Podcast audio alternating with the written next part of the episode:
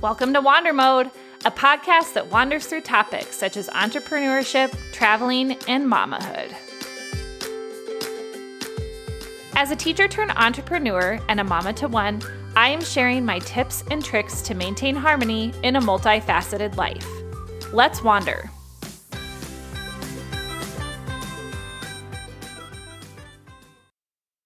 Hello, friends, and welcome to season two of the Wander Mode podcast. We have already reached 20 episodes, and let me tell you, time truly has flown by on this journey. Today, I am thrilled to dive into my top seven travel tips for parents. But before we get into that, let me give you a sneak peek of what is in store for this season. First things first, I am adding a video component to the podcast. Yes, you've heard it right. You can now catch me on YouTube. For those of you who prefer a visual experience or just want to see me chilling in my sweatpants while recording podcasts, these episodes are for you. No fancy makeup, no doing hair over here, no skipping recording just because I have a cold, aka case in point right now. I mean, who has time for that, anyways? The second big change that I've made is to the podcast name and artwork. So when you embark on a journey, you learn a lot of things along the way. And it turns out that the term wander mode wasn't as straightforward as I thought in searches. So I put on my thinking cap and I created something that reflects a little bit more of who I truly am a mom and a boss. Thus, the podcast is now called Mom, Boss in Wander Mode. And as for the artwork, it's really all about branding. While my daughter loves unicorns and rainbows and vibrant pinks and purples, those are not really my things. I'm a little more of like this neutral person. So I decided to switch things up a little bit. And now I really feel like the branding that you're seeing mirrors my personality and my style.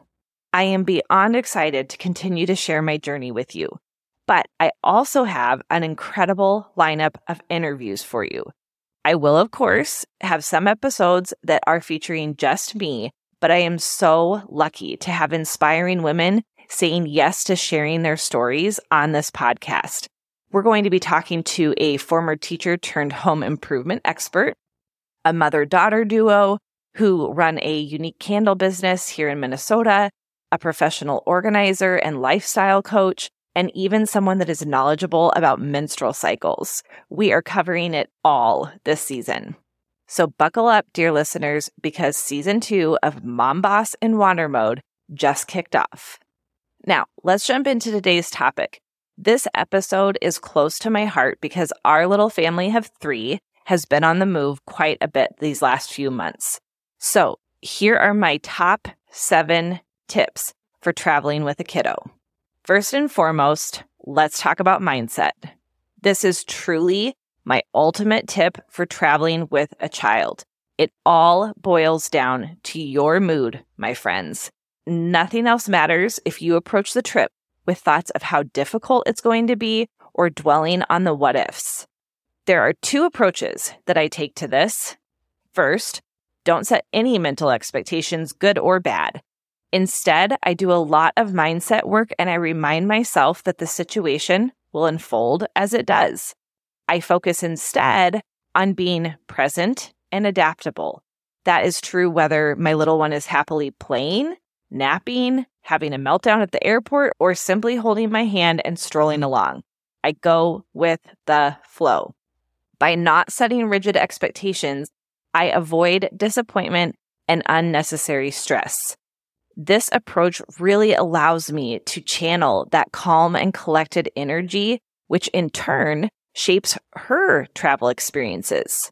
Remember, your mindset influences your child's perception and experience of travel. If you're stressed and frustrated, that energy transfers to them, making the journey seem less enjoyable. On the other hand, if you approach the trip calmly it becomes an opportunity for your child to learn and adapt. And always keep in mind travel is temporary. It has a beginning, it has an end. You can overcome challenges and make it to the other side. where you will create these beautiful memories together. Dr. Seuss wisely said, Stop and look around. This life is pretty amazing. So, before your trip, take a moment for yourself, go for a walk, light a soothing candle, or find a quiet spot to take deep breaths, whatever helps you find your center and get into a positive headspace. Do it. Remember, you've got this. Second tip traveling with a partner can be a game changer. Still, there is a common trap that so many of us fall into. And this is assuming that our partners will automatically know how to support us during the trip. It's easy to wish that they could read our minds or step into roles that they usually don't take on. For instance, in my family, I'm the designated packer. I have my own way of organizing things. I'm real particular about it. And I don't expect my partner to magically know where everything goes in our luggage. It's not that he can't do it. It's just a responsibility that I have taken on. Similarly, my partner handles the trip planning, arranging travel, transportation, lodging, and all these other intricate details that make our trip work. I trust his judgment and I follow his lead in those areas. The key here is communication. It is crucial to share responsibilities and expectations openly with your partner. Avoid the passive aggressive route and be straightforward instead. Do not, and I repeat, do not let your pride get in the way of asking for help. Or don't let your pride cause you to assume that your partner should automatically know what to do. Express your needs clearly and seek support when you need it. If you need your partner to take your little one to the bathroom so you can have a moment to collect yourself, ask. If you need them to set up a travel bed while you focus on soothing an overtired child, ask. And if you need some time away from the constant clinging, communicate that too. It is far more essential to ask for help than to risk turning what could be beautiful memories into frustrating experiences. Teamwork and open communication are the keys to successful travel with a child. By being clear about your needs and working together, you're creating this harmonious situation that everybody can enjoy. Number three on our list is packing supplies. Making your packing process smoother can significantly enhance your travel experience. My top recommendation is to organize all of your travel items together at all times. Consider reserving a dedicated suitcase for your little one. Inside this suitcase, you can store essentials like the travel bed and packing cubes filled with the travel camera and a sound machine and medications and so much more. I know that it might cost a little bit extra to have an entire extra set of things just for travel, but let me tell you, it is a game changer. Having a bag ready to go with all of her essentials makes my life so much easier. Picture this. We arrive home late from a trip and instead of having to dig through her suitcase to find her sound machine and her camera and her unicorn, I already have all of those things as extras in her bag that go with me. And so all I have to do is put her down for bed when we get home. This system eliminates the stress of having to search for vital items. And because they're already pre-packed and ready to go, you're going to be able to fully enjoy these adventures that you're going off and give yourself a break from the mental load that comes with packing for an additional person. Number four on the list is all about packing a carry on with essentials that are specific to the day of travel. Now, I didn't start doing this with my daughter until about a year ago. This was when she became a lot more mobile and it was a lot harder to keep her entertained on flights and we needed to consistently rotate through things. But what I started running into is that my backpack was not big enough for all of her stuff and all of my stuff. So when we realized the importance of having all of these extra activities and necessities to keep her occupied on particularly long travel days, what we did is we introduced my new favorite travel companion. And it is a kid focused carry on bag that is an absolute game changer. Not only does it function as a bag, but it also doubles as a scooter for her to ride on through the airport. It is spacious enough to fit a travel pillow, a blanket, her favorite unicorn, multiple sets of toys, a change of clothes, pull ups for overnight flights, and more. We recently navigated a 15 hour travel day through multiple airports without a stroller, and it was incredible. She had all of her belongings in her bag, and she happily rode on it throughout the airport. Now, the caveat being that this bag is a bit pricey, but here's my secret I sell all of the items that she outgrows, whether on Facebook Marketplace or at secondhand stores in our area. I get about half of what I paid for originally from these items. And by doing this, I'm finding that it is easier to justify the cost of these purchases. It is an investment in making our travel experiences smoother and more enjoyable. Number five on the list navigating potty training situations while traveling. Oh boy. Now, if your little one is still in diapers, this might be a little less relevant. Still, for those of us amid potty training, you know the unique challenges that it can bring, especially when you are on the go. It is fantastic not to have to deal with poopy diapers anymore on airplanes, but a whole new world of toilet related struggles emerges when traveling with a toddler not in diapers. Who would have thought that there were so many varieties of toilets out there short toilets, tall toilets, toilets with wide seats, toilets with automatic flush, toilets in stalls that are too small for you to help your child. And let's remember toilets in spaces with loud hand dryers. These differences in just toilets alone can add so much stress to your little one on top of all the changes that come with traveling. And that is where my two go to products come in handy. The first one is the Oxo Tot travel toilet. And you can find super affordable bags that fit over the rim of this toilet on Amazon. It has been a lifesaver. I've used it as a topper on toilets in order to adjust the seat top to her size body. And I've even put it on the floor of a public restroom because again, those bags have absorbable pads when she refused to use the toilet that was available to her it is a stress reliever because I know that regardless of where we go, we have a suitable option for her. It could be outdoors on a hike, or it could be in an airplane stall. You just tie the bag off, you toss it, and it isn't any different than disposing a diaper. It is so compact that it fits in my backpack and now goes everywhere with us. The second travel product for toilets is by Jool Baby, and this is a compact toilet seat adapter that folds up. And so you can suction cup it to the top of a toilet. It is perfect for like your hotel rooms or your house rentals. And it provides her with that independence that she's used to having at home. And that allows her to use the toilet confidently without fearing that she's going to fall in. We use that seat at home. And then I simply just pop it off of our toilets here and I pack it for our trips in order to have access to it when we're gone. Both of these products have become essential for us and they receive a ton of use both when we are at home and when we are on trips.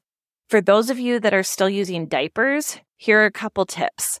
If you check your car seat, pack your diapers inside the car seat bag. Airlines usually don't notice the light weight of diapers, and they also help provide a little bit of extra protection for your car seat inside of your car seat bag.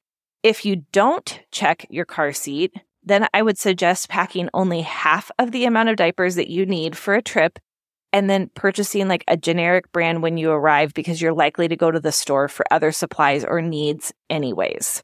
That approach can save you a ton of space in bags and can help you avoid those bag fees, especially if you're not part of like a loyalty program with an airline.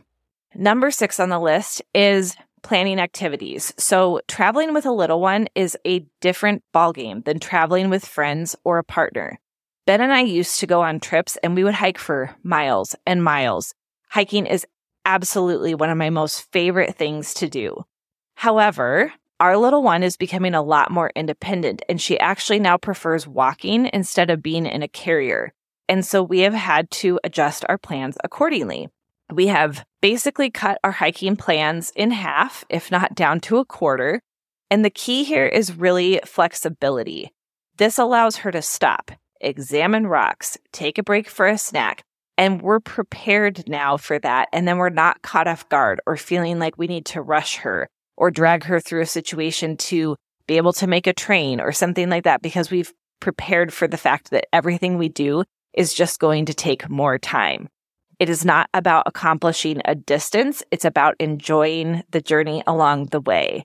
So along with this, to accommodate her newfound interest in walking, we've had to make some changes with how we give her a carry option. So we used to rely on our Osprey Poco Plus carrier for hiking. It served us well on so many trips. She napped in it and it was comfortable for both of us to wear it. However, now that she's more inclined to walk, it's incredibly bulky and difficult to pack on longer trips because it basically takes up an entire suitcase by itself.